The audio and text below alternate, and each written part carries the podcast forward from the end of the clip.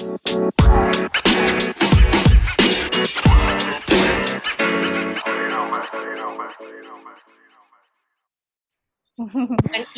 ya, kali supaya lebih tidak berjarak gitu. Halo. Hai, kenalkan saya Alema. Uh, dulu saya anak buahnya Devi. Dulu kenal di Lowe sebagai satu tim, habis itu kerja uh, Devi bos saya selama di Hakohodo. Dan setelah itu kita nggak pernah kerja bareng lagi ya setelah itu ya Dev. Tapi main uh, ya. Main bareng. Saat itu saya masih di advertising, uh, masih jadi strategic planner dan akhirnya beralih ke riset dan sekarang beralih ke wellness. Uh, lebih ke arah emotional healing. Gitu. Thank you, Alema. Atau mungkin yang teman-temannya udah kenal namanya Runa. Jadi dia adalah former strategic planner dan sekarang adalah holistic planner practitioner. Uh, kalau holistic saya sendiri, planner. eh holistic. ya ya, boleh boleh. boleh boleh boleh. Kita kan gabung-gabung hari ini ya. Sementara saya sendiri, saya adalah Executive Director Strategi dari Hakuhodo dan juga Institute Director dari HIL ASEAN. Dan uh, malam ini kita berdua ingin mengajak teman-teman semua untuk mengupas ke dalam supaya kita bisa mencapai tujuan hidup kita maupun bisnis kita. Sebagai introduction, uh, metode malam ini akan kita gunakan adalah metode hybrid jadi karena background kita berdua ini, kita menggunakan expertise dari keduanya, yaitu menggabungkan antara prinsip marketing dan brand building dengan teori self-healing. Jadi gabungan antara sangat bisnis dan sangat feeling, gabungan antara logik dan hati. Jadi jangan kaget kalau nanti terdapat kontras antara peng penggunaan bahasa yang kita gunakan mungkin Alima sangat menyentuh hati, sementara saya menggunakan bahasa marketing yang lebih straight to the point. Oke, okay, walaupun kita menggabungkan itu semua, tapi tujuannya adalah satu untuk to know yourself better, to sell yourself better. Nah, sebelum kita mulai, mungkin teman-teman siapin dulu kertas dan alat tulis, karena kita akan banyak menulis pada malam hari ini. Dan mungkin kertasnya agak besar karena nanti kita akan memulai dengan menggambar. Um, sebelum kita masuk ke dalam materi, mungkin bisa kita kenalan dulu semuanya. Mbak Tea, itu teman-teman boleh di-unmute dulu nggak? Pengen kenal juga deh ini. Sama videonya boleh dinyalain kali ya, sementara. Mungkin kenalin aja sedikit. Basic aja brief aja nama uh, sekarang profesinya atau usahanya atau aktivitasnya apa. Itu aja yang kita pengen tahu mungkin. Uh, udah aku mulai unmute satu persatu ya. Oke okay, siapa yang mau mulai duluan? Kayak di kelas nih biasanya tunggu-tungguan uh, uh. nih. Siapa yang mau mulai duluan? Dari saya dulu boleh? Saya Lydia Pratiwi Hai Mbak Lydia. Biasa dipanggil Louis saya profesinya baca tarot dan penulis juga pembuat konten. Thank you. Lanjut. Lanjut siapa? Silakan. Mau kenalan habis ini? Oh iya, Kak, aku ya. Selamat malam. Selamat malam, Kak Lema. Uh, nama saya Febriati Puspasari. Hmm, pekerjaan masih mencari pekerjaan dan sekarang lagi banyak-banyak uh, mengisi waktu luang dengan uh, kelas-kelas online. Itu aja sih, Kak. Makasih.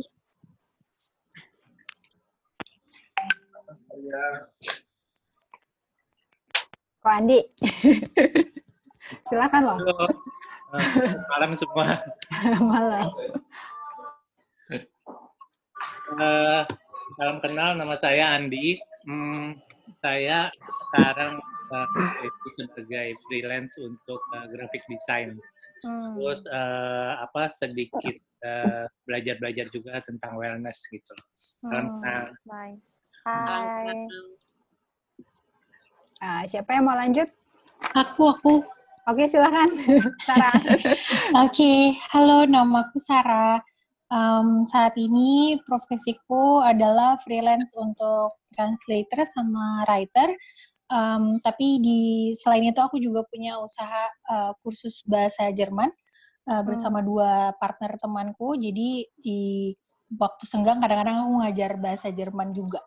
Gitu. Hmm. Salam kenal semuanya. Halo. Halo, selamat malam. Halo, malam Mas. Halo, selamat malam. Salam kenal Mbak Devi, Mbak. Halo. Sama Kuna ya. Iya, um, boleh. Nama saya Nano, saya juga seorang freelance. Uh, saya seorang fitness dan wellness uh, practitioner yang sudah cukup hmm. uh, lama berkecimpung dan uh, saat ini ya juga mengisi waktu juga belajar online. Jadi salam kenal untuk semua yang juga ada di belajar tanpa bertemu malam ini. Siap, hai, salam kenal Mas. Silahkan lanjut siapa uh, yang udah yang ya Mas Adri. Halo semuanya, saya Adri Basuki. Selamat malam Bun Bun, selamat malam Runa. Saya Adri, uh, sekarang uh, I'm doing my fashion line masih di Adri Basuki, terus uh, barengan sama belajar dari Runa juga, kita di uh, mindfulness untuk rumah bahagia. Hai Adri. Hai, hai. Hmm, siapa lagi? Tadi kayaknya ada yang mau ngomong tuh. Mbak Keke ya? Mbak Keke kayaknya. Silakan. Siapa yang mau ngomong? Mbak, Mbak Kakak suaranya nggak kedengeran, Mbak. Iya, suaranya nggak kedengeran. Mana Kakak tadi? Uh, udah di-unmute? Coba di-unmute dulu. Ya, oke. Okay. Ya. Silakan. Iya, masih nggak kedengeran. Chat aja Mbak kalau gitu. Chat aja. Tapi dia denger nggak? Mbak denger nggak tapi? Mbak Keke denger nggak?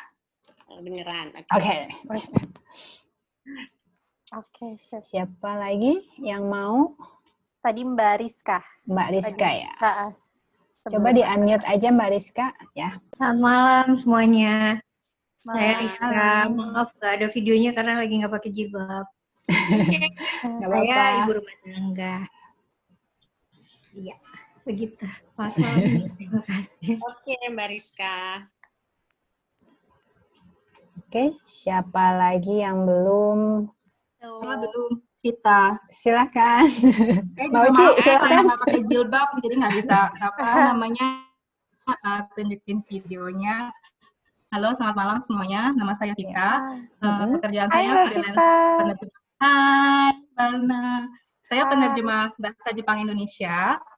Terus uh, saya juga buah pantian dan sama lagi ambil sertifikasi untuk profesional coaching. Ya, terima kasih semuanya, Mbak Devi, Mbak Saya udah kedengeran belum sekarang? Ya. Saya kan salah AirPods. Oke, okay, uh, eh, maaf tadi uh, saya background saya sebenarnya di PR, saya lama di hotel. Uh, hmm. Sekarang udah empat tahun saya kerja di PR freelance hmm. untuk beberapa perusahaan, tapi semua sekarang lagi standstill ya semuanya ya.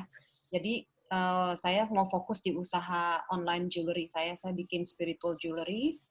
Um, saya ada background Reiki, jadi saya membersihkan semua kristal saya dengan Reiki dan uh, saya juga masuk sedikit ke sisi spiritualnya tapi saya pengen belajar lebih banyak di sini gitu aja. Hmm. Thank you, Mbak Wah, di sini banyak ya. Ada Mbak Lydia, ada Adri, ada Mbak Keke ya di suasana spiritualisme ya. Bagi yang belum tahu Mbak Lydia, saya kenal dari Rumah Remedi ya Mbak. Uh, Mbak ya, Lydia salah satu praktisi. Saya salah satu fasilitatornya di situ. Ya. Okay. Siapa lagi yang belum tadi kayaknya Mbak Oci ya? Ya, silakan. Halo. Hai Oci. Hai Oci. Hai. Uh, aku um, namaku Zabrina Rossi, dipanggilnya Oci. Aku um, sebenarnya udah berkecimpung di advertising dari kuliah. Um, mangkir, kemudian terjerembab lagi di advertising, kemudian sekarang kembali mempertanyakan di mana sebenarnya passion saya. yang tepat, Ci. gitu. Oke. Okay. Siapa lagi yang belum? Aku uh, belum. Ya, Mbak Iren silakan. Uh, halo semuanya, nama aku Iren. Saat ini aku uh, jadi private piano teacher buat kids. Ah, so cute. Oke. Okay. Iya, yeah, Hai, you. Mbak. Hai. Dan terakhir Mas Andi ya. Mas Andi, ya. Hmm. Silakan. Mbak Devi, Aruna. Hai. Lain, salam kenal semua. Um, salam kenal. Saya di advertising di dunia media juga sudah lama. Jadi uh, mungkin bisa ambil kelas ini untuk dengan perspektif baru, uh, reminder of why we love this work to begin with, dan uh, I think will be interesting to see. okay. Perlu reminder ya. Oke, uh, udah semuanya ya. Sudah Oke, mungkin, sepertinya. Uh, judulnya kan adalah Set Yourself Apart, Self Discovery Technique for Self-Employed and Freelancer. Jadi mungkin ada beberapa teman yang masih bingung, emang apa sih bedanya self-employed dan freelancer? Uh, basically dua-duanya bekerja buat diri sendiri. Kita bukan karyawan perusahaan atau bekerja untuk orang. Cuman mungkin bedanya self-employed itu fokusnya ke depan adalah building an organizations. Jadi self-employed punya visi untuk memiliki karyawan, memiliki organisasi dan uh, memiliki kan, punya kantor sendiri gitu. Sementara kalau freelancer itu teman-teman um, yang bekerja bagi dirinya dan um, tidak berencana untuk membuat sebuah organisasi yang besar dan freelancer tuh biasanya melakukan project yang berbeda untuk kantor atau company yang berbeda-beda gitu. Jadi sebenarnya sama bekerja untuk diri sendiri, cuman mungkin pada saat melihat perspektifnya agak sedikit berbeda. Yang satu adalah bagi dirinya doang, yang satunya lagi karena nanti harus memikirkan bagaimana karyawannya ke depan. Oke, jadi kurang lebih itu uh, introduction-nya malam hari ini. Kita mulai aja. Oke. Okay. Baik, saya akan mulai share screen kita. Oh, Mbak Tea, bolehkah aku di-able untuk share screen?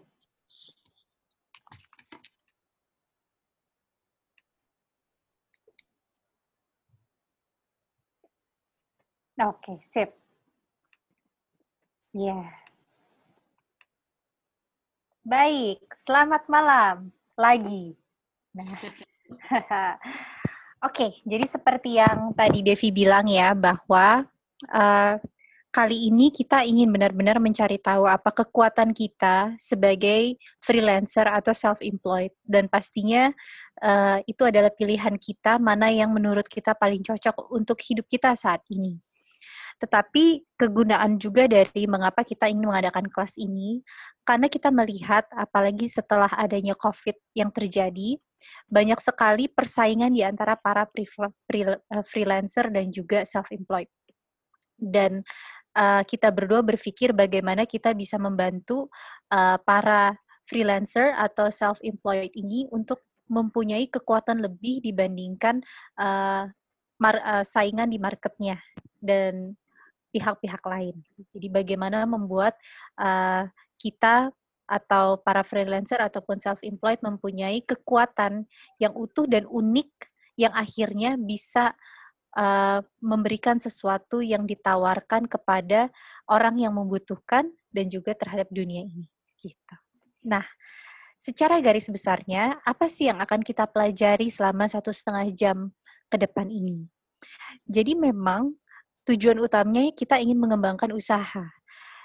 Dan banyak sekali cara untuk mengembangkan usaha di satu setengah jam ini perspektif yang kita tawarkan adalah kita bisa mengembangkan usaha dengan melalui pemahaman diri kita sendiri dan pastinya dengan memahami diri sendiri kita ingin mengembangkan diri kita dan otomatis usaha juga akan berkembang. Karena kita percaya apa pun yang terjadi di dalam diri kita itu akan memberikan proyeksinya ke hidup kita di luar. Jadi ketika kita mempunyai kekuatan dan keutuhan di dalam diri dan kita tahu apa keunikan dan juga kekuatan kita, akan otomatis terproyeksikan dalam hidup kita di luar, bisa dalam bentuk usaha, dan sebagainya. Nah, dalam satu setengah jam ini juga, ini adalah sebuah framework. Dan selesai dari kelas ini bukanlah akhirnya benar-benar wow, magic, saya jadi tahu banget nih harus apa dan besok saya bisa jalanin. Tetapi sama seperti halnya dengan self discovery, apa yang kita tawarkan merupakan pintu pertama untuk akhirnya teman-teman di sini semua bisa mulai memasuki pintu itu dan mulai melakukan sebuah perjalanan ke dalam diri. Jadi, dalam satu setengah jam ini akan ada framework cara berpikir, dan juga di saat yang bersamaan, kelas ini akan membantu memberikan latihan untuk berproses, melihat ke dalam diri kita. Gitu. Nah, setelah kelas ini, jika ada pertanyaan, silakan bertanya melalui email, DM kita, atau melalui TA juga boleh, karena pastinya setelah kelas ini, kami sangat mengencourage teman-teman di sini semua untuk melakukan latihan lagi dan melihat lagi melalui framework yang akan kita berikan malam ini untuk terus berusaha mendaur ulang sehingga benar-benar menemukan satu yang pas sekali, oh ini nih yang saya inginkan. Begitu. Oke. Jadi, seluruh peserta pasti mempunyai fleksibilitas dan kebebasan bagaimana untuk menggunakan framework ini. Jika ada yang dirasa tidak pas, boleh bahkan boleh tidak dipakai di ke depannya. Jika ingin ada yang ditambahkan pun silahkan. Nah, kita mulai dari pertanyaan yang sangat sederhana sekali terkadang kita itu kalau mau saya memperhatikan ya dan terjadi di diri saya sendiri juga. Kadang-kadang kalau kita mau usaha, kita ingin menjual sesuatu, memberikan sesuatu, itu kadang-kadang yang yang kita pikirkan adalah pokoknya saya mau jualan gitu ya. Tapi pernahkah kita bertanya apa tujuan atau what is the purpose of my service or what is the purpose of my product? Dan yang lebih dalam lagi atau mungkin beberapa langkah ke belakang what is the purpose of myself? Kenapa saya ada di dunia ini? Kenapa saya lahir ya di sini? Apa sebenarnya tujuan saya di dunia ini? Ketika kita bisa mulai sedikit-sedikit meraba apa peran saya di dunia ini akan lebih mudah bagi kita untuk mengetahui untuk men menjalankan peran tersebut, apa yang bisa saya tawarkan di dunia ini? Dan apa yang ditawarkan di dunia ini bisa akhirnya menjadi sesuatu produk atau service yang kita jual kepada banyak pihak atau orang yang membutuhkan. Jadi mungkin makanya kita di sini melihat dari perspektif self discovery to set yourself apart karena mungkin tujuan utamanya jika ada paham-paham yang lain yang juga benar, tidak salah, ada paham-paham lain yang oke, okay, kita set self apart melalui awalnya dari kompetitif. Bisa. Di perspektif kali ini kita melihat kita bisa mempunyai kekuatan dan berbeda dari yang lain jika kita memang benar-benar tahu diri kita yang murni sejatinya secara otentik itu apa kita. Nah, gimana Bun Bun? Gimana supaya kita bisa unggul Ya, jadi sebenarnya perspektif ya di dunia ini kan kita banyak banget perspektif untuk mencapai sebuah tujuan. Nah, yang pengen kita bawa malam ini adalah biasanya seperti yang tadi Luna bilang, kalau kita mau um, usaha atau bisnis itu kan kita hanya melihat keluar. Tapi justru luar itu adalah hasil akhir kita melihat ke dalam dulu. Makanya um, di sini saya tulis bagaimana untuk bisa unggul bukan lewat persaingan, tapi lewat memahami diri. Jadi mari kita mulai bersama-sama memahami diri. Luna? Yes. Next. Oke. Okay. Jadi ini adalah framework yang akan kita perkenalkan pada sesi malam hari ini.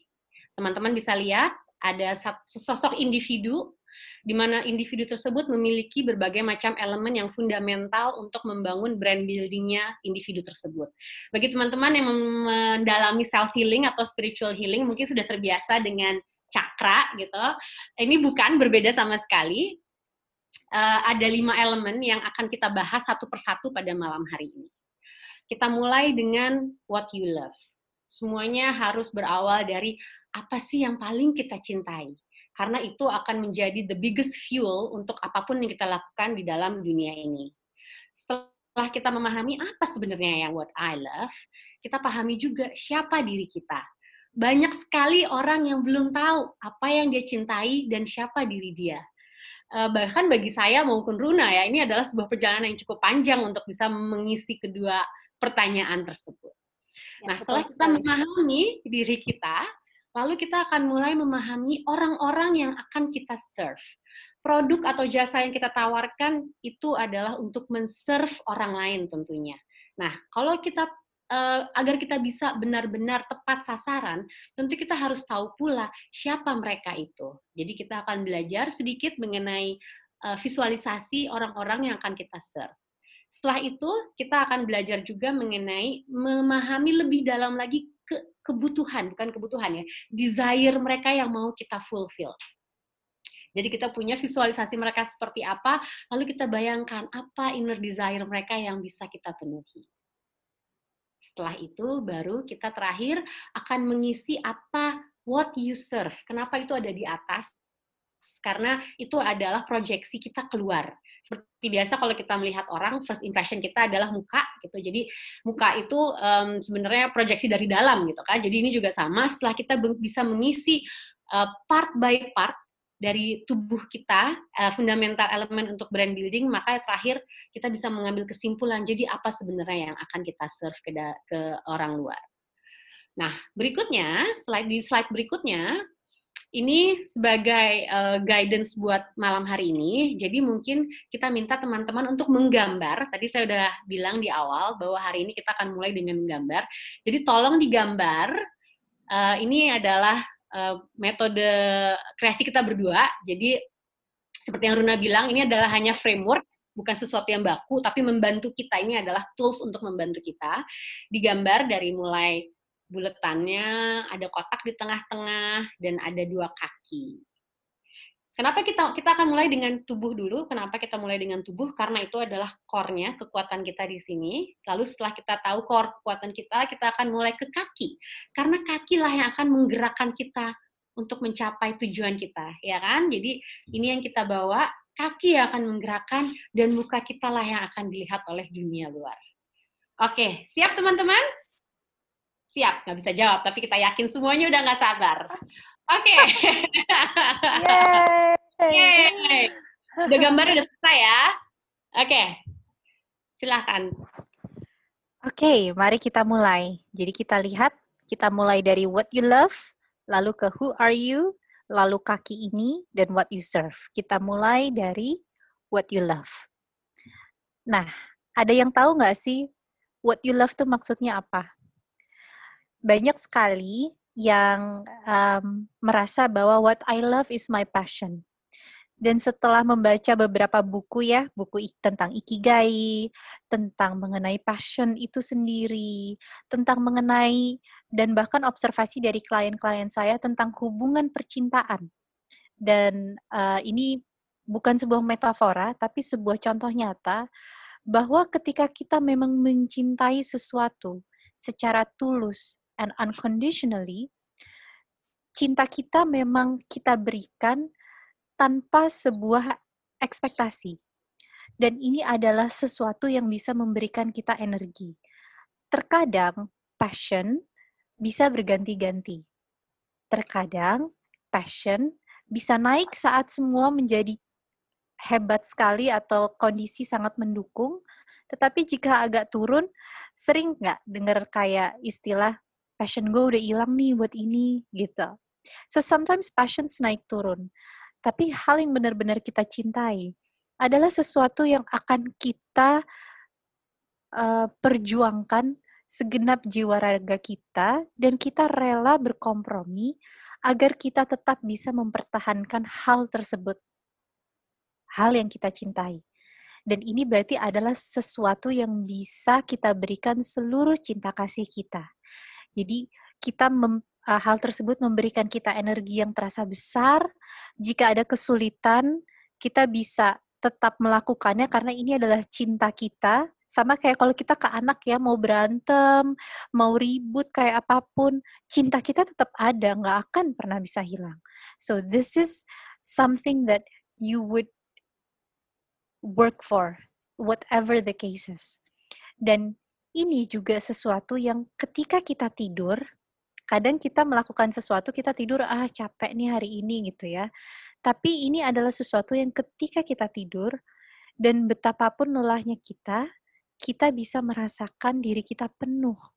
Meski di hari itu kita tahu bahwa apa yang kita lakukan itu nggak perfect, banyak sekali yang harus diperbaiki, mungkin masih banyak komplain, tetapi kita bisa tidur dengan perasaan bahwa hidup saya penuh.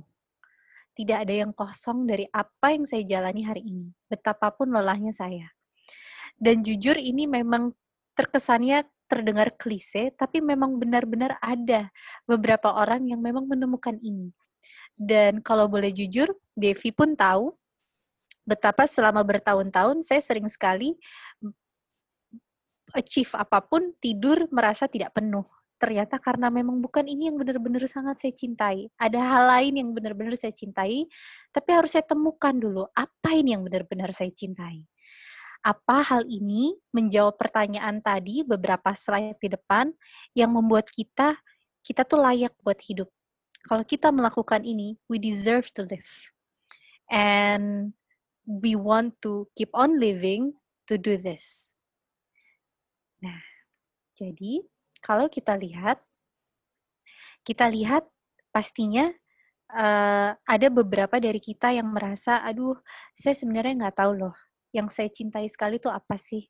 Yang kalau saya udah capek, mau tidur, tapi rasanya hati saya penuh tuh apa ya? Cause for all this time I do this just to pay my bills or for all this time I do this for my career. So itu pun menjadi sebuah harapan dari sekitar kita. So jarang sekali atau hanya beberapa orang yang saya lihat benar-benar berani untuk melihat ke dalam apakah yang sudah saya lakukan ini benar sejatinya diri saya sesungguhnya.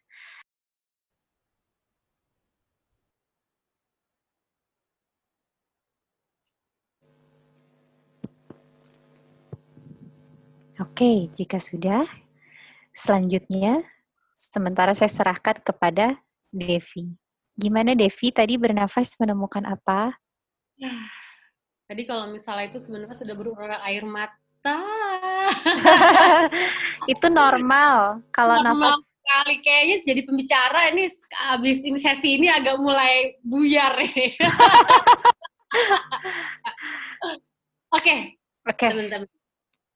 Jadi tadi seperti yang Runa bilang, tulis karena ini adalah sesi eh sesi um, exercise kita untuk mengisi box hati yang pertama. Jadi ditulis ya di gambar orang yang pertama itu apa yang tadi yang bikin kita merasa cinta. Nah, sekarang kita moving on ke dalam step yang kedua yaitu adalah memahami siapa diri kita.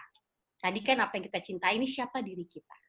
Kalau misalnya teman-teman lihat di sini uh, di circle ini, circle terluar itu adalah what we show others.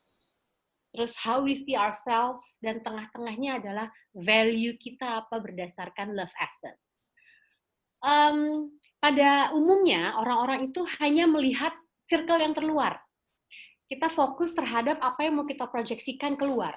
Boleh, tentunya kita berinteraksi di dunia gitu ya. Tetapi cenderung kita tidak memikirkan dalamnya dulu, langsung keluar. Nah, again, hari ini kita akan melihat value kita dulu sebelum kita tahu apa yang mau kita proyeksikan keluar. Oke? Okay? Nah, untuk membantu sebenarnya ada begitu banyak cara untuk kita bisa mengetahui apa value kita dan value kita ini yang menentukan nantinya bisnis kita atau freelancing kita itu apa yang paling cocok dan yang tidak dimiliki oleh orang-orang lainnya. Nah, salah satunya yang akan kita pakai pada malam hari ini itu adalah archetype. Archetype atau pola kepribadian. Kalau kita bisa lihat, di sini kita mengambil ada sembilan archetype uh, yang umum, uh, karakter atau kepribadian yang umum, dan teman-teman bisa lihat sambil mendengar, saya akan membacakan satu persatu dan sambil dirasakan kalimat atau kata mana yang paling resonate sama kita. Oke? Jadi ada artis, caregiver, lover, magician, jester, hero, explorer, wise guy, dan ordinary guy. Mana yang paling resonate sama kita? Tapi jangan takut, uh, saat habis ini, Alema akan take you guys one by one untuk lebih tahu lagi apa yang dimaksud dengan masing-masing value atau karakter ini. Oke, terima kasih Bun Bun. Jadi dari tadi, dari sembilan, sembilan archetype ini, kita akan satu-satu menjelaskan. Uh, dan ini bukan berarti karena namanya ini, lalu kita harus menjadi uh, seperti ini 100%. Karena memang kadang-kadang kita punya overlapping archetype. Jadi bahkan manusia aja kan uh, archetype yang nggak cuma satu, biasanya terdiri dari dua atau tiga, tapi memang ada satu yang dominan. Jadi di sini kita bisa pilih dulu, dan seperti yang Devi bilang, mana yang paling resonate untuk kita, dan dalam berjalannya waktu, apakah mungkin berubah? Oh, mungkin saja. Jadi ini adalah salah satu uh, tools yang kita bantu berikan. Yang pertama adalah artist archetype artis ini adalah seseorang yang selalu mencoba untuk melahirkan berbagai karya sebagai perwujudan manifestasi dari dirinya.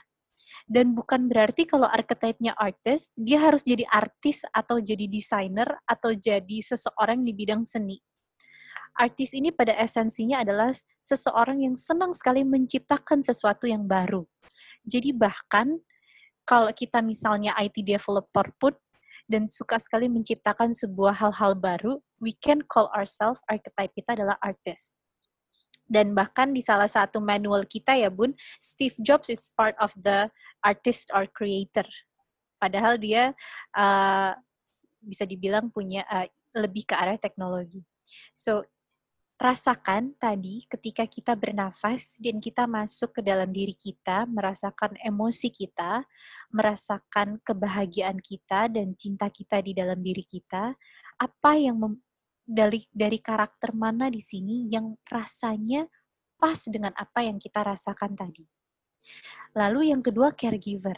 Caregiver itu pada intinya mempunyai esensi yang memberikan kasih sayang dan perhatian penuh jadi contohnya Mother Teresa itu seorang caregiver ya. Dan caregiver nggak harus hubungannya dengan ibu dan anak. Bisa juga sesama teman. Bisa juga ke seseorang yang lebih tua. Tapi pada intinya kita ingin mengasihi dan merawat seseorang itu adalah esensi dari caregiver. Lalu lover. Lover di sini ad, uh, jujur kalau archetype lover punya berbagai macam interpretasi, tapi untuk di sini kita melihatnya bahwa archetype lover ini menebarkan dan membuka diri untuk cinta. Jadi ini orang yang senang nyebarin cinta dan kasih sayang ke mana-mana nih. Nah, kalau kita lihat, kita kasih contoh ya. Misalnya, saya adalah orang yang sen, uh, pingin uh, membuka usaha kue orang yang ingin oke okay. uh, ingin mem membuat uh, perusahaan saya adalah orang yang uh, punya usaha kue. Kalau archetype saya artis, saya akan punya esensi selalu mencoba berbagai hal untuk membuat jenis-jenis kue yang baru. Jadi gimana caranya supaya kue saya tuh selalu ada hal yang baru. Kalau caregiver, kue saya saya gunakan sebagai bentuk sebuah cara untuk memberikan sebuah kasih sayang. Contoh, kue anak supaya ketika ibunya beli itu contoh suatu kasih sayang untuk ibu ke anaknya. Kalau lover, bagaimana kue saya bisa akhirnya memberikan sebuah cinta kepada orang lain. Contoh, uh, saya ahli dalam membuat kue untuk Valentine's Day or for couples cake gitu ya. Jadi itu beberapa esensi yang bisa dilihat dari cara pandang yang berbeda meski sama-sama judulnya berjualan kue. Lalu yang keempat adalah magician. Magician itu adalah rata-rata uh, ini ya dukun gitu kali ya atau penyihir.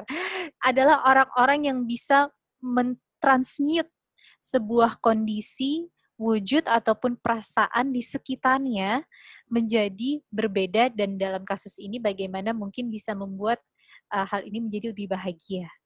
Sedangkan jester adalah archetype atau personality yang selalu inginnya tuh bercanda, penuh dengan senda gurau, kebahagiaan, menebarkan spread and joy to others gitu. Jadi baga uh, kalaupun misalnya kita berjualan sesuatu itu lebih kepada bagaimana kita memperlihatkan diri kita dan merasakan bahwa diri kita tuh pada esensinya ingin membuat sesuatu tuh nggak jadi berat, lebih ringan, life enjoy. Oh sorry, kok life enjoy? Enjoy life, life is flowing gitu ya.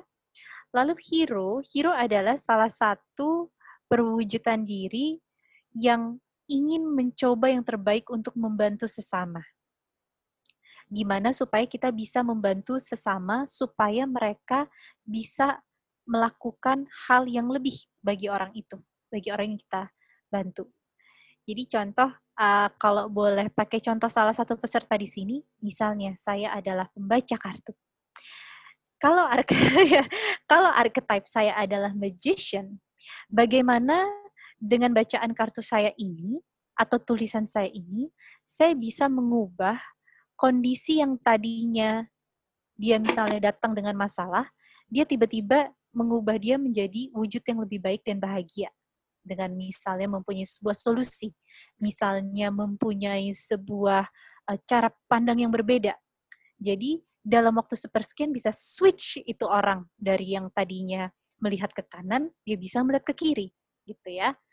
Nah, kalau jester sama-sama nih pembaca kartu.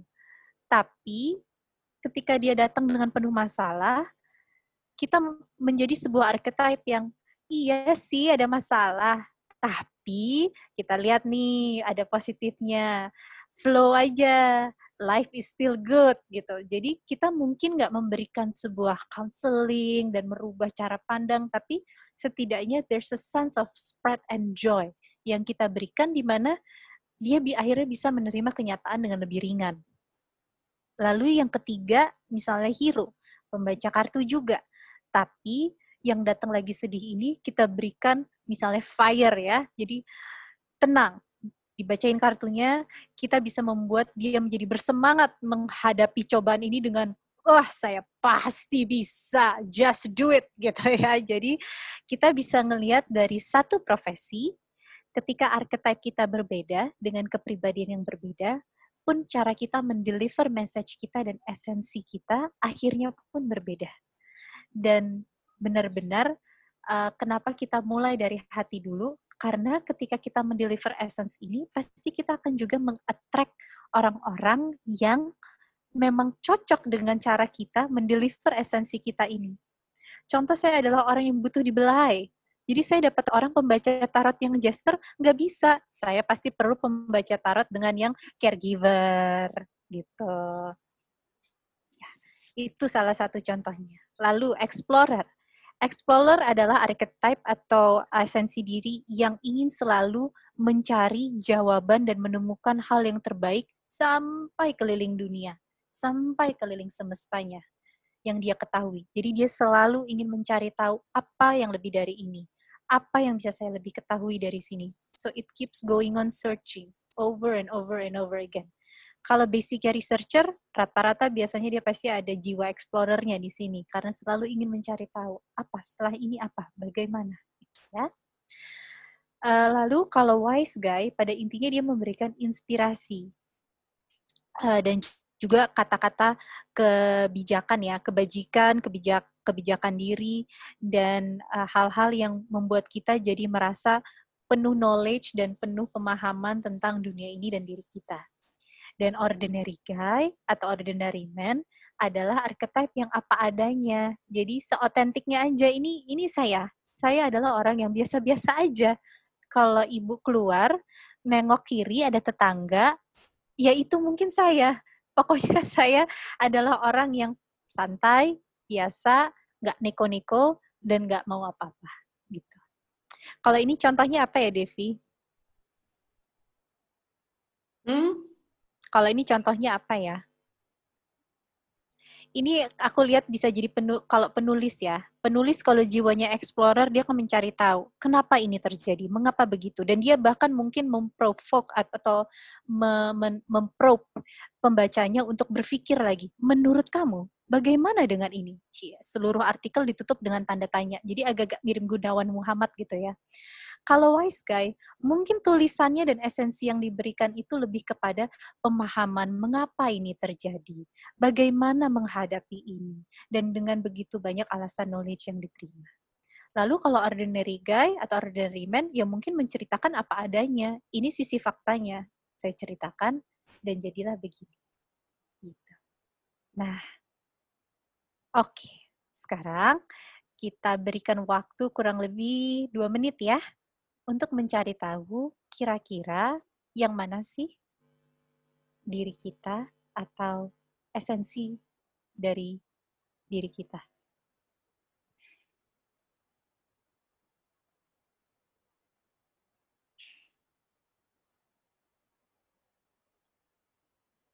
Jadi ditulis lagi sekarang di box di bawahnya yang tadi udah ditulis value apa yang kira-kira paling dominan atau resonate sama teman-teman? Apakah caregiver? Atau tadi yang juga uh, Alima bilang tidak hanya harus satu. Kalau misalnya terasa, oh saya kayaknya ini dan ini, tulis aja dua-duanya.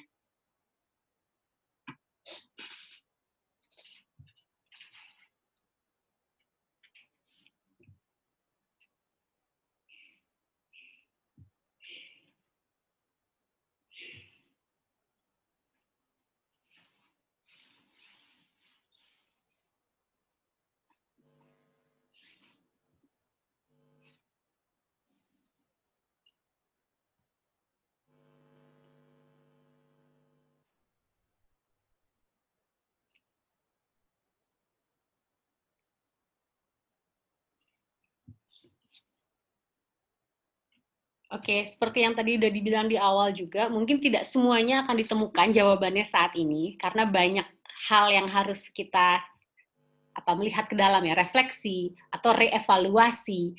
Jadi mungkin teman teman-teman kalau yang saat ini masih bingung kira-kira saya itu value-nya apa, nggak apa-apa. Um, mungkin bisa diteruskan nanti setelah sesi ini selesai tapi kalau misalnya, tapi harus mengerti dulu apa apa maknanya gitu ya, dan itu bisa langsung ditanya ke kita.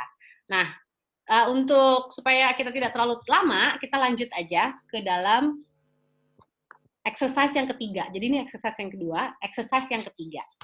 Oke, tadi saya udah bilang di awal ya, akan kontras sekali antara bagaimana Alima menceritakannya dengan begitu warm dan lovey-dovey, dan saya dari sudut pandang bisnis. Jadi tadi adalah kita membicarakan mengenai sesuatu yang sangat spiritual, sementara kalau di bisnis teman-teman bisa lihat tulisannya aja adalah target market gitu. Tadi begitu mencintai, sementara kalau bisnis targetnya, makanya dikasih apostrof. Oke, jadi tadi kita udah melihat ke dalam. Nah, sekarang kita mulai melihat keluar. Kita ada untuk memenuhi sebuah peran mau kita jadi freelancer uh, piano, penerjemah, graphic designer, atau ibu rumah tangga, pembaca tarot itu semua adalah hal yang kita tawarkan ke orang lain untuk fulfill a certain needs di dalam hidupnya mereka tentunya. Nah, untuk kita tepat sasaran, orang yang kita targetkan itu harus bisa kita visualisasikan kira-kira seperti apa kehidupannya mereka. Karena kan kita ingin berperan lebih dalam dan juga kita ingin mereka loyal sama kita, tidak cuma coba-coba tapi beneran cocok gitu kan. Nah, untuk itu kita harus juga tahu apa yang mereka butuhkan. Jadi di slide berikutnya ada um, alat bantu sederhana yang bisa teman-teman lakukan saat ini juga karena biasanya kalau misalnya ditunda ini uh, akan kelewat. Ini tidak akan terlalu lama, kita hanya akan me, apa, touch, touch the surface aja. Tapi begini, mungkin yang harus dilakukan saat ini adalah kita bayangkan orang seperti apa yang kayaknya akan puas dengan jasa atau produk yang kita tawarkan. Visualisasikan siapa orang yang ingin kita tawarkan produk atau jasa tersebut, gitu ya. Jadi ada tiga hal yang uh, kita harus tahu. Pertama adalah tentunya paling basic yaitu demografis. Orang ini usianya berapa? Apakah anak-anak, apakah keluarga, apakah orang tua, ataukah anak millennials, ABG, lalu juga jenis kelamin kalau itu membantu atau siapa pun bisa. Lokasi juga sering kali bisa membantu. Apakah kita ingin membantu pertama-tama yang mau kita sasarkan itu adalah orang-orang di sekeliling kita, yaitu mungkin surrounding our neighborhood. Atau kita sudah punya visi bahwa um, ini adalah cocok bagi mereka yang justru tinggal di urban. Berarti kita jelas gitu kan, nanti ke, ke depannya karakteristiknya adalah karakteristik orang-orang yang tinggalnya di urban. Karena saya rasa urban, suburban, dan rural pasti akan berbeda. Nah, setelah kita bisa membayangkan orangnya seperti apa, kita bayangkan berikutnya itu adalah secara psikografis. Kita identifikasi karakteristiknya dia seperti apa. Apakah kira-kira orangnya aktif, atau kira-kira dia digital savvy, dia gaul, atau dia anak rumahan, dia um, uh, trendy, atau juga kayaknya orang yang cukup um, anxious gitu kan. Kita bayangkan karakter dia seperti apa, juga membantu kalau misalnya kita tahu interestnya mereka apa. Kira-kira mungkin mereka certain certain group of people yang suka terhadap sports tertentu atau jenis musiknya yang mereka dengarkan seperti apa. Atau kalau misalnya mereka senang memasak jenis masakan seperti apa yang uh, senang mereka masak Lalu perilaku, perilaku juga apakah kira-kira mereka open minded atau mungkin yang gampang mereka introvert atau extrovert. Apalagi bagi teman-teman yang mendalami wellness tentu tahu bedanya bagaimana mengapproach mereka yang introvert dan extrovert gitu ya. Jadi kalau kita punya visualisasi yang cukup komplit, kita bisa membayangkan mereka sebagai manusia yang seutuhnya, apa pun itu yang terlihat secara tangible maupun yang intangible, psikografisnya mereka akan lebih mudah bagi kita untuk mengidentifikasi strategi kita Nah, setelah itu yang terakhir adalah purchase and consumption. Ini juga penting. Kenapa? Karena kita lihat perbedaan mereka yang melakukan konsumsinya secara online dan offline aja sudah sangat berbeda. Tentu praktek yang harus kita jalankan, lalu juga distribusi yang harus kita jalankan berbeda. Um, lalu kita juga bisa melihat apakah mereka orang-orang mungkin yang membelinya secara satuan atau yang membelinya secara grosir kalau misalnya bagi teman-teman yang yang yang memiliki uh, bisnis online itu juga tentunya berbeda strateginya. Setelah kita mengetahui perilaku pembeliannya mereka, kita ketahui juga pola konsumsinya mereka seperti apa. Apakah produk atau jasa yang kita tawarkan ini dikonsumsi biasanya sendirian atau mereka biasanya mengkonsumsinya beramai-ramai? Beramai-ramainya sama siapa? Apakah sama keluarga ataukah sama teman? Juga, apakah mereka mengkonsumsinya secara rutin setiap hari? Mungkin kalau misalnya yang kita jual adalah masakan uh, masakan makanan pokok, mungkin itu mereka adalah yang kita bayangkan mereka akan makannya setiap hari gitu ya. Tapi ada juga produk-produk yang mungkin mereka belinya hanya sekali-sekali, misalnya Mbak uh, Keke gitu ya, mempunyai online spiritual jewelry. Apakah mereka akan pakai jewelry setiap hari? Ya bisa iya, bisa enggak juga. Mungkin cuman saat-saat tertentu aja. Bisa musiman atau setahun sekali. Nah, hal-hal ini kalau kita bisa mengidentifikasi semuanya, akan sangat jelas bagaimana strategi yang akan kita buat nantinya untuk meng-attract mereka, untuk meng-create, membangun sebuah jalinan sama mereka. Jadi teman-teman, kalau misalnya sekarang bisa menulis secara garis besar aja kira-kira orangnya seperti apa tadi, usianya seperti apa, mereka tinggal di mana, lalu orangnya senangnya seperti apa, mereka belanjanya gimana, mereka mengkonsumsinya seperti apa, itu akan sangat luar biasa membantu kita untuk tadi unggul. Karena kita tahu mereka itu maunya apa. Oke, jadi mungkin kita kasih waktu dua menit aja, dua menit. Sambil menulis. Mungkin ini tulisnya di kertas terpisah, jangan di jangan tulis di dekat di dalam box manusia yang tadi di awal tulis dulu di kertas terpisah, nanti kesimpulannya baru akan ditulis itu, karena boxnya kecil pastinya ya. Jadi, ambil kertas terpisah, bayangkan, visualisasikan orangnya seperti apa, orang seperti apa yang akan sangat tertawa lebar dan bahagia mengkonsumsi jasa kita. Ada pertanyaan? Kayaknya kalau sama ya, kalau misalnya ada yang ingin bertanya, silahkan tulis di chat box di bawah. Ini adalah pertanyaan-pertanyaan sederhana yang sering kali kita overlook. Apalagi kalau kita kerja sendiri ya, karena produknya produk kita, yang memasarkan kita juga, yang harus memikirkan semuanya kita juga. Jadi pertanyaan basic ini kita ingatkan lagi bahwa ini penting untuk kita ketahui.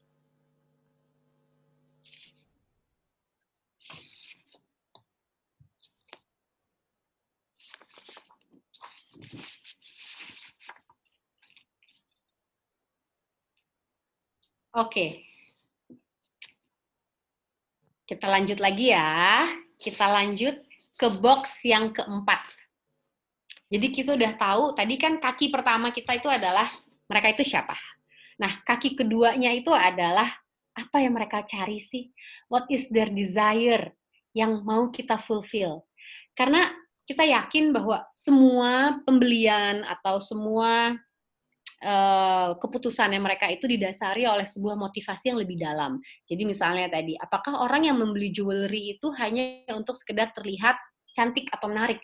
tentu tidak ada hidden desire di dalam. Mungkin tadi dari dari refleksinya ternyata dia ingin dicintai gitu ya. Jadi dia merasa jewelry itu adalah akan yang membuat orang mencintai dirinya.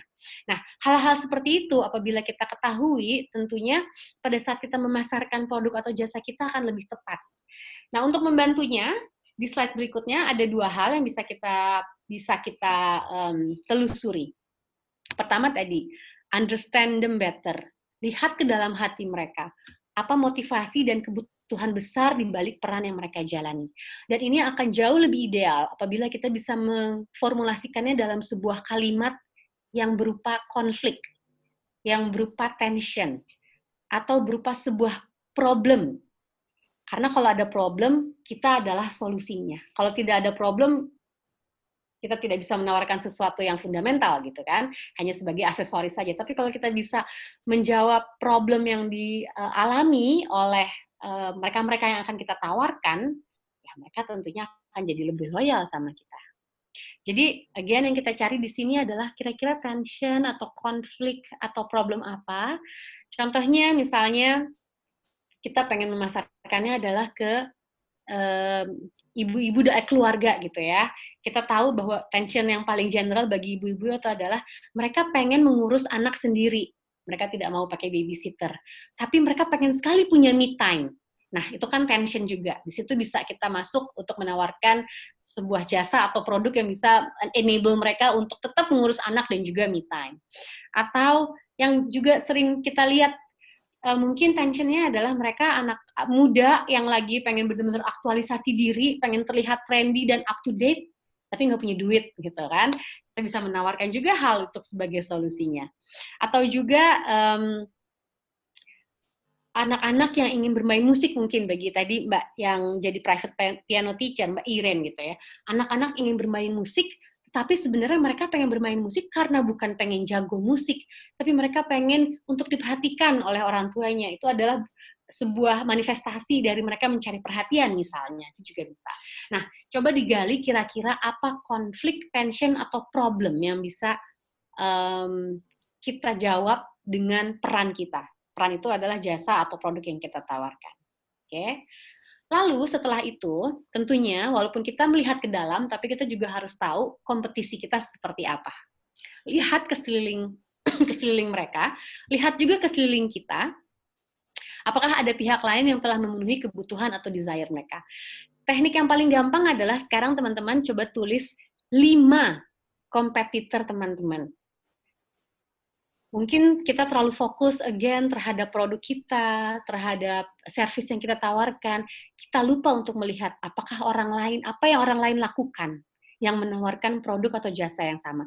Jadi tulis 5 atau 10 kompetitor kita, nama brand yang mereka siapa, dan yang paling pertama kita lakukan adalah coba kita kepoin sosial media mereka kita kepoin Instagram mereka. Kita lihat tractionnya di situ, kita lihat bagaimana mereka berinteraksi dengan uh, audiensnya juga. Lalu kita baca review audiensnya seperti apa. Dan dengan melihat lima, at least lima, kita akan terbayang, oh peta kompetisinya seperti itu ternyata. Ternyata di dunia mindfulness, let's say, sekarang kita lihat berjamuran juga ya. Apalagi sejak COVID ini banyak orang yang stres, jadi banyak orang yang mencari self-healing gitu kan apa yang sudah ditawarkan oleh praktisi yang lainnya dan bagaimana kira-kira mereka menjalin uh, loyalitas dari audiensnya itu. Nah, kalau kita sudah bisa melihat at least lima aja, kita akan tahu apa yang bisa membuat kita berbeda dari mereka. Jadi itu teman-teman, uh, coba ditulis. Saya tahu mungkin pada, ah ini saya udah tahu kira-kira, tapi menulis itu akan membuat kita mengerti dan memahami lebih dalam ya. Tulis 10 brand atau 10 nama kompetitor kita, lihat sosial media mereka, temukan keunikan dari mereka juga kita harus meng, kita harus respect juga mereka kita appreciate juga mereka apa keunikan mereka setelah itu kita akan tahu apa keunikan dari kita. Dan tadi balik ke value makanya sebelum ini kita tadi um, mencoba membantu ada sembilan value tadi itu penting sekali pada saat kita melihat kompetisi. Karena yang tadi Alema bilang mungkin sebenarnya sama-sama membuat kue tapi karena yang satu value-nya adalah love, maka kue yang dia buat itu selalu untuk mengungkapkan perasaan kasih sayang. Sementara yang satu itu artis. Jadi kue yang dia bikin itu adalah kue yang selalu penuh dengan inovasi, mencoba menggabungkan berbagai macam resep gitu. Jadi kebayang sekarang industri yang sama, produk dan jasa yang sama bisa sangat berbeda didasari oleh value yang juga berbeda. Ya. Jadi saya rasa ini butuh waktu lebih lama bagi teman-teman untuk menulis. Jadi kita akan kasih waktu teman masing-masing nanti aja setelah sesi ini selesai untuk mengisi kompetisinya seperti apa dan insight atau how we know them better. Nah setelah ini um, kita lanjut ke box yang terakhir. Oke, ini adalah box yang terakhir ya. Jadi kita sudah mengisi tubuh kita. Tadi kita sudah tahu kaki yang akan menggerakkan kita menuju tujuan kita. Dan yang terakhir adalah proyeksikan proyeksi kita keluar. Kita lihat ke dalam untuk memproyeksi yang keluar. Apa yang kita tawarkan kepada dunia dan juga kepada diri kita sendiri. Nah, ini adalah gabungan. Gabungan antara what you love, value, dan juga konflik. Jadi misalnya tadi, kalau misalnya kita menggab, uh, me, apa, menggunakan lagi-lagi contoh mengenai kue gitu kan ya. Jadi terlepas kita sudah tahu apa yang akan kita tawarkan adalah um, kue. Kalau misalnya kita tahu value kita itu adalah uh, lover gitu ya, dan um, kita tawarkan kue yang akan mempererat cinta terhadap uh, siapa pun yang memakannya dengan orang lain. Jadi kita bikin bentuknya yang yang love misalnya, atau juga di dalam kue itu selalu kita taruh message di mana kita bisa di uh, orang yang yang membelinya itu bisa menuliskan message personal kepada yang dikirimkannya, atau kita bisa membuat paket yang jauh lebih personal lagi gitu. Jadi terakhir itu adalah uh, wrap up dari semuanya. Akhirnya apa ujung-ujungnya yang akan kita tawarkan. Nah, untuk ini ada exercise terakhir yang akan kita lakukan bersama-sama belum kita selesai. Silahkan Alim. Oke. Okay.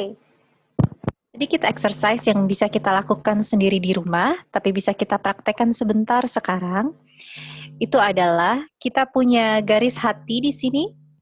Kita punya garis garis uh, dada ya. Lalu di garis belahan dada ini ada titik di tengah. Dan kita letakkan saja tangan kita, keduanya di tengah dada kita. Diletakkan saja dan kita bisa tarik nafas dengan rileks dan pejamkan mata.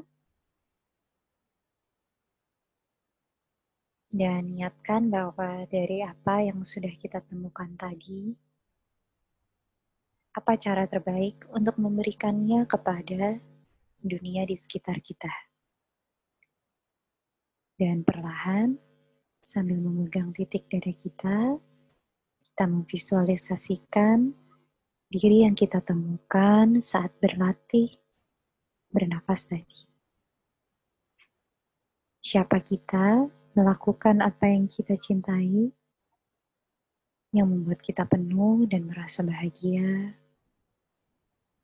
Dan kita bayangkan atau visualisasikan orang-orang di depan dari diri kita tersebut yang dengan penuh kebahagiaan menerima apa yang dapat kita tawarkan.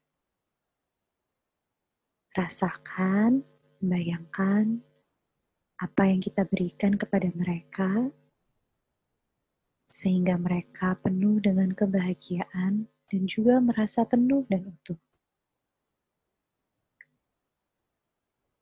Apa yang bisa kita berikan?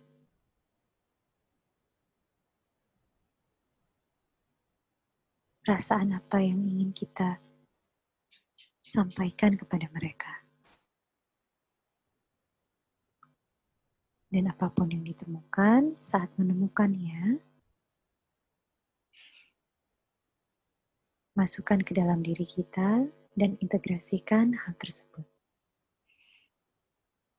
Apa pun yang kita temukan, yang ingin kita berikan kepada orang-orang yang di depan kita, yang membuat mereka bahagia, ambil hal tersebut, masukkan ke dalam diri kita, dan integrasikan hal tersebut.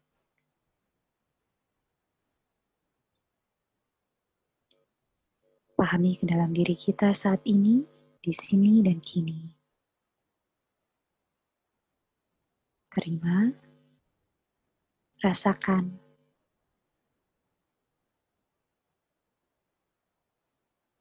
dan mari lakukan.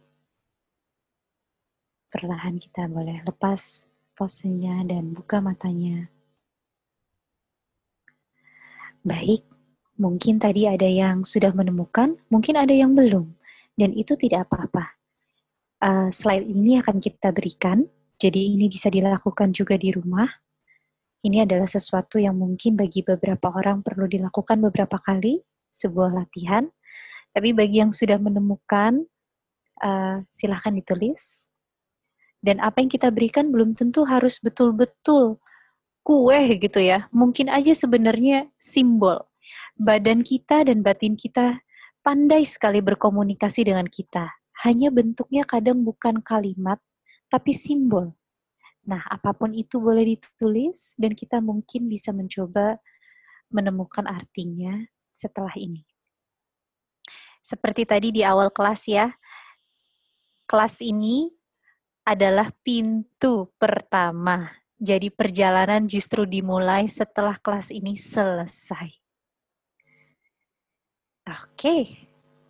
Jadi tadi sudah diisi ya. Sudah penuh what you love, who are you, what do you, who do you serve, what do people need, and what you serve. Devi ada yang ingin ditambahkan dari slide ini?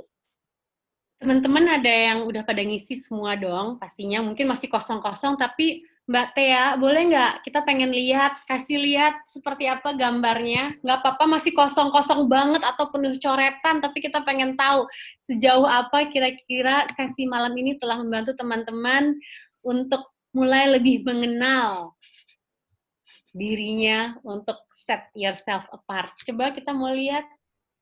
Uh, ada pertanyaan dari uh, Adri. Tadi apa yang ditawarkan formulanya apa ya, Bun? Ini ya, yang di atas. Huh? Ini. Adri tadi tanya. Oh, oke. Okay. Formulanya apa? Sebenarnya formulanya itu adalah proposition. Jadi itu penggabungan. Jadi kalau misalnya kita uh, tadi pakai saringan, itu adalah saringan terakhirnya. Kita gabungkan dari value kita apa, mereka itu siapa, keunikannya kita apa, terakhir untuk uh, untuk tahu akhirnya apa yang harus menjadi strategi terakhir kita ke masyarakat. Formulanya adalah proposition 3.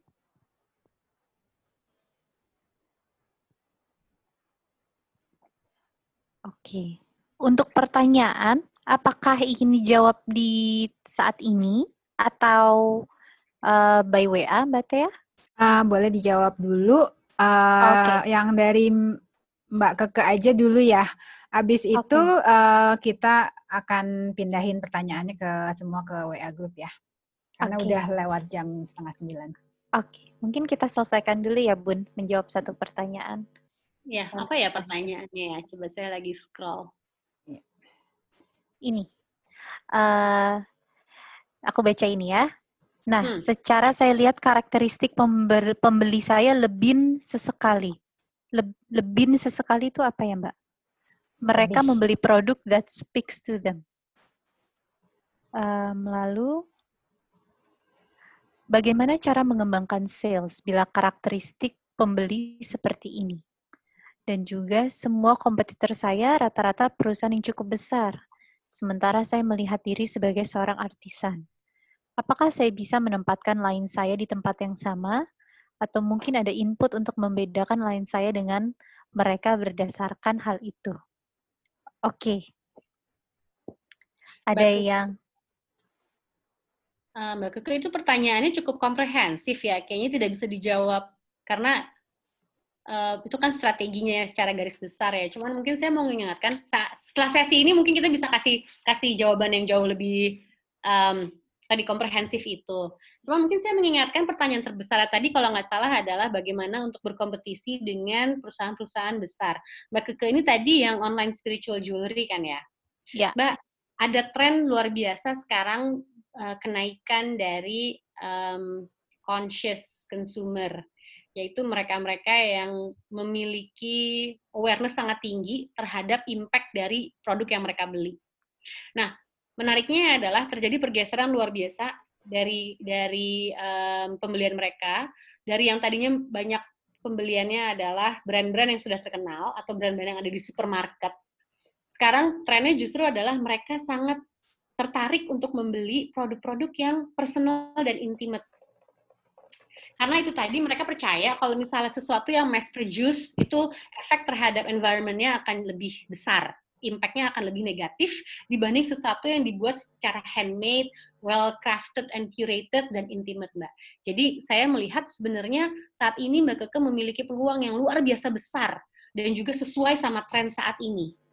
Nah, untuk detailnya mungkin menjawab pertanyaan tadi itu kita lakukan setelah ini, setelah sesi ini sama ada satu lagi jawaban untuk pertanyaan di awal. Uh, karena memang karakteristik pem, pembeli saya uh, membeli produk that speaks to them. Ya kadang-kadang kan kristal memanggil-manggil kita ya, bukan kita yang memanggil-manggil kristal.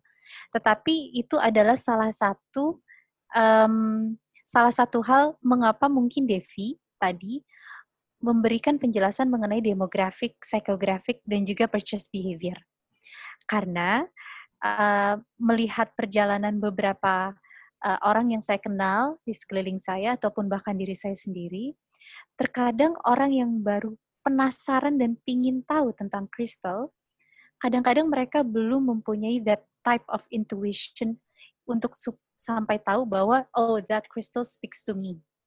Jadi kita mungkin bisa mencari market bahwa ini uh, mengeksplor market yang kepada orang yang mungkin baru terbuka, baru ingin tahu, masih ingin coba-coba uh, coba beberapa hal sampai akhirnya dia benar-benar mengetahui apa yang cocok dengan mereka.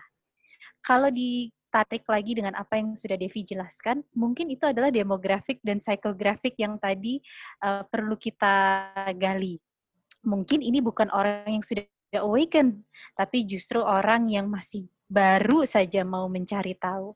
Dan di situ mungkin adalah marketnya untuk bisa educate mereka sampai akhirnya mereka di tahap berkembang ke tahap yang oh now I know mana yang speaks to me gitu. Karena rata-rata orang mengalami itu juga ya dari beli 10 akhirnya yang dipakai satu gitu kan. Ada beberapa yang seperti itu. Jadi mungkin itu penjelasan demografik dan psikografik yang bisa kita explore dan gali lebih dalam. Mana yang mungkin mungkin menjadi sebuah potensi untuk kita bisa berkembang. Nah, cuman meneruskan dari penjelasan yang Alima, dari situ aja sebenarnya kita sudah terfikirkan sebuah angle. Jadi misalnya ya, kalau misalnya memang kita mau bicara sama orang yang tadi belum awaken, tapi masih baru apa ya terjun kali ya ke dalam um, dunia spiritualisme ini. Mungkin propos, propo, proposition yang bisa kita sebut, yang bisa kita tawarkan adalah bagi uh, mereka yang ingin terlihat menarik gitu kan, tapi stay grounded mungkin. Mungkin bagi orang-orang yang masih newbie itu terdengar sangat menarik. Buat saya cukup menarik gitu ya. Terlihat menarik tapi tetap stay grounded gitu. Jadi dari tadi pemahaman yang sedikit aja kita bisa keluar begitu banyak angle strategi pemasaran dan komunikasinya. Oke. Uh, mungkin pertanyaan lainnya akan kita jawab banyak masih banyak nggak Run? Uh, enggak. Oh Enggak ya, dua jam Ya, lewatnya lebih banyak. Oke, okay, um, kalau gitu kalau misalnya mau tanya, nanti aku uh, add Mbak Devi dan Mbak Runa di WA Group. Jadi selama 24 jam mereka masih bisa tanya-tanya di grup dan membahas bersama Mbak Devi dan Mbak Runa. Juga kalau Mbak Runa dan Mbak Devi masih mau menggait mereka dalam apa pun, uh, bisa dilanjutkan di grup ya. Oke. Okay. Okay, Terima kasih Terima kasih ya semuanya. Terima kasih Mbak Terima Runa, kasih. Mbak Devi sudah mengajar, um, berbagi ilmu bersama kita. Uh, nanti kita ketemu di kelas-kelas berikutnya. Oke, makasih semua. Terima kasih semuanya. Terima kasih. Terima kasih. Terima kasih sudah mendengarkan dan sudah join kelas kita um, minggu ini. Kami harap kalian akan datang terus dan join kelas-kelas kita berikutnya. Terima kasih.